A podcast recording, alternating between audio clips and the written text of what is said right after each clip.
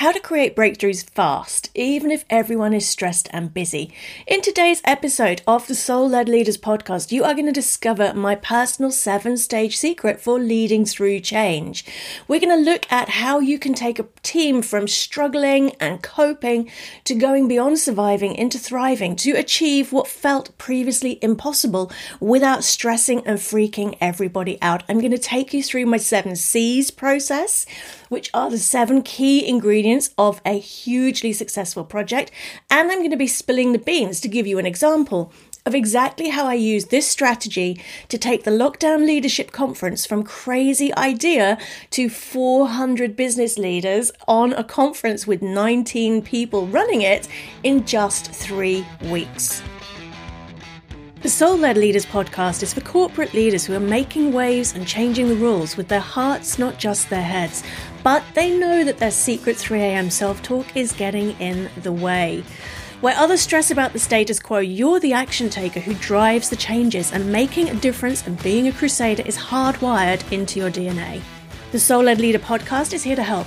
Led by Claire Josa, law changer, eight times author, and international speaker, each episode is designed to help you to clear out the secret glass ceilings you never realized you'd put in your own way so that you can step up, showing up with all of who you really are and reclaim your power to make the difference you know you are really here to make in the world with clarity, confidence, and passion.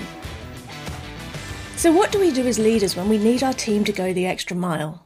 If you're listening to this episode right where we are in lockdown in June 2020, an awful lot of us have got some really, really big projects to implement, not the least of them. How on earth do we work out how to get people back in the office, who stays at home, and how to make sure that everybody can work well together and that we don't lose that connection and the creativity that's so important in our business? Everybody is stressed Everybody is overwhelmed. Many people have been furloughed and they've been off work and out of the loop and they've got to catch up. And the last thing in the world people want to do is to be taking on another major project. So, this week, to celebrate the launch of the Soul Led Leaders podcast, I'm doing five shorter episodes instead of the one usual weekly episode to take you through behind the scenes how to create this kind of high impact project in ways that are easier that run more smoothly, that are much more fun, and have a higher impact than our traditional left brained approach. Because that's what we would normally do. We would normally think, okay, logically, what do we need to do? And people know we've simply got to do it. So let's do it. Let's break it down into steps. We'll have goals, we'll have deadlines, we'll have outcomes, we'll have objectives. And it's a wonderful left brained approach. It is important to be able to take an outcome and break it down into the steps. But here's the thing it doesn't get people on board. How did I manage to create the Lockdown Leadership Conference to be the success it was in such a short time? By inspiring others to be as excited about it as I was. And one of the things that came out of the Lockdown Leadership Conference was an absolute passion from the attendees to move to leading from our hearts, not just our heads. And when you connect with a team and you're doing it logic to logic, head to head, then it works. But if you also connect with them heart to heart and you get their buy in at that level, it creates miracles. So, the seven ingredients of a successful project, and you can read lots more about this step by step in my book, Dare to Dream Bigger. The seven C's are clarity, confidence, credibility, connection, creativity, commitment, and celebration. And over the course of this mini series this week, I'm going to take you through each of them. And today I want to talk about clarity and credibility. So we think that we have clarity when we say, right, this is our objective, we've got to achieve this by this date, how are we going to do it? And on a cognitive level, yes, that's clarity. And the way businesses used to run, that model worked. But it did lead to teams of people who were very stressed, very overwhelmed, and high levels of mental health issues. What happens with clarity is you need to move from a goal to a vision. Now, I remember back in my early corporate days being sent by an employer on a course about shareholder value. Their vision was that we would all be inspired and that shareholder value would become a core part of every decision that we made as a team. And it cost them an awful lot to put the teams through this training. And by the end of the two days, we were all sat there in our little team going, Yeah, yeah, yeah, that's all great. And went back to the office, did our usual stuff. And at the end of each meeting, somebody would pipe up with, Oh, but where's the shareholder value in this? It was always the add on. They never moved us beyond that because they hadn't got us to really deeply connect with the vision. The threat was if you don't focus on shareholder value, you guys won't have jobs. So it was being done from a place of fear. And because we hadn't really connected with that vision and what it meant for us in a way that was positively important for us rather than fear basedly important for us, I just made that word up, it wasn't going to resonate. It wasn't going to change the behavior. It wasn't going to change our strategy and structure. So I often say a vision is the why behind a goal's what. If you inspire with your vision, the goals fall into place. And you might have come across the book by Simon Sinek, Start With Why. It's a brilliant book, and it talks about how to get people engaged with your vision and with a project. And when I'm working with teams, I actually like to take this a stage deeper. So if you look at the imposter syndrome iceberg, and there is a copy of it waiting for you on the show notes page for this episode at clairejosa.com forward slash soul led leaders forward slash zero two. Our thoughts and our actions are above the surface of the water. We're consciously aware of our actions most of the time, and we're often consciously aware of our thoughts, though not always. The next bit below the surface is our beliefs, what we can and can't do, how the world works. Deeper below the surface are our values, which is where the why hangs out. Why should I care? What's in this for me? What's in this for my company? What's in this for my team? So this is already going below the surface. So the Simon Sinek work is already getting down into our unconscious motivators. One layer deeper though is our sense of self. Who am I? What kind of person am I? Who do I want to become?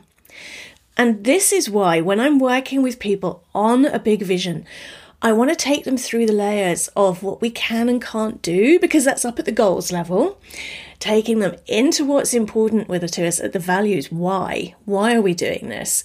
And when I look at my corporate training on shareholder value, that was the level they were trying to get us to, but they hadn't managed to align shareholder value with a value that was important to us personally, other than the fear based one of otherwise you're all out of a job. I like to take people that one layer deeper. Who will I become as a person as a result of doing this project? Who will we become as a team, as a community, as a project, as a company as a result of doing this project? Because when you get people connected at an identity level, at that who am I? Who does this allow me to become? Who does this allow me to grow into? You get true commitment and this is where the busyness goes out of the window and the inspired actions that create those breakthroughs in minutes, not months, take over. And this is where you make dramatic progress on a project that previously seemed inconceivably hard by going through those layers on the what's in it for me and taking it down to the who. Who am I? Who do I get to become as a result of this? So, to give you the example of the Lockdown Leadership Conference.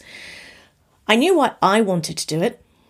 I sat there on a Friday afternoon at four o'clock and had that most crazy bolt of inspiration we suddenly sometimes get of, oh my goodness, that would be just so amazing. And then what normally happens is the logical mind says, oh, but I've got a full schedule and we've already got our objectives planned and there's no point in doing this and it's not going to work anyway and it's too much work. And that inspiration is lost. What I did in that moment was take crazy levels of inspired action. I allowed myself just to dream what if we could make this happen? What if actually this could help hundreds of people to help hundreds of people to help hundreds of people and have a dramatic impact on thousands of lives and many companies? What if we could create something that's bigger than us? Which is exactly what we did. We started a wave of people talking about leading from their hearts openly rather than just in their heads. But it wasn't about why I wanted to do it. I immediately flipped that to why will people want to attend? When everybody is stressed and overworked, why would somebody give up a day of their time at this short notice, the day before the UK school half term holidays, to come and join us for this conference? And then I took it that level deeper. Who will they get to become as a result of the conference? And then I looked at my one line mission statement that the Lockdown Leadership Conference was for leaders on a mission to take their teams from surviving to thriving in lockdown and beyond. So you can feel that that statement works at many levels. It works at the values level. Why do I want to attend? But also, who do I want to become? I want to become the leader that can take my teams from surviving to thriving, despite the fact we're in lockdown. And this is one of the key reasons why so many people signed up in such a short period of time to join us, and why a team of 19 people helped me on the day to lead the conference. Because the reason for joining had got down to the who, to that identity level. And because that vision, which remember the vision is the why behind a goal's what, and if you can inspire with your vision, the goals fall into place. The vision was one sentence that could easily connect with people. And the other thing it did is it really let people know if it wasn't for them. If they didn't want to be that kind of leader, they didn't sign up.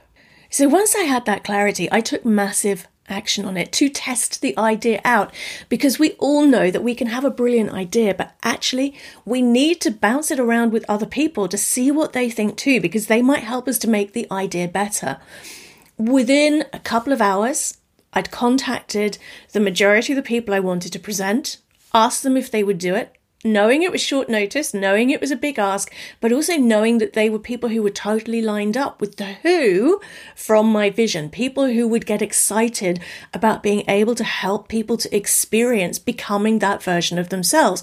And every single person said yes. So this is how you test your idea is look at the key stakeholders and get them excited too because then it's not just your energy going into the project and very quickly it starts to grow an energy of its own. The other thing I did is I worked with my mentor and I asked her for advice on how can I make this bigger? How can I make this better? And how can I make sure it's an incredible experience? So I didn't assume that I had to do it all on my own. And I knew that I had the credibility. So that's the other of the seven C's I want to talk about today. I had the credibility to be able to lead an event like this even for people who didn't know me, I'd been talking a lot on LinkedIn about lockdown leadership and the challenges we were facing and how we could overcome them. So I knew that I had the credibility to run this event. I wasn't somebody who had a very fluffy background with no corporate experience. So although I'd not run a conference on this topic before, I had run conferences before and I knew that people would trust me and therefore really commit and get involved. So the clarity and the credibility allowed me to take the inspired action that got the conference off the ground. And then the final thing I did was I went public. Because we all know what it's like. You have a crazy idea that's actually secretly a brilliant idea, and you bounce it around with a few people, and then you go home for the weekend and you come back on a Monday morning and it's a bit more blur, and you can kind of realize how much more work is involved than you thought was.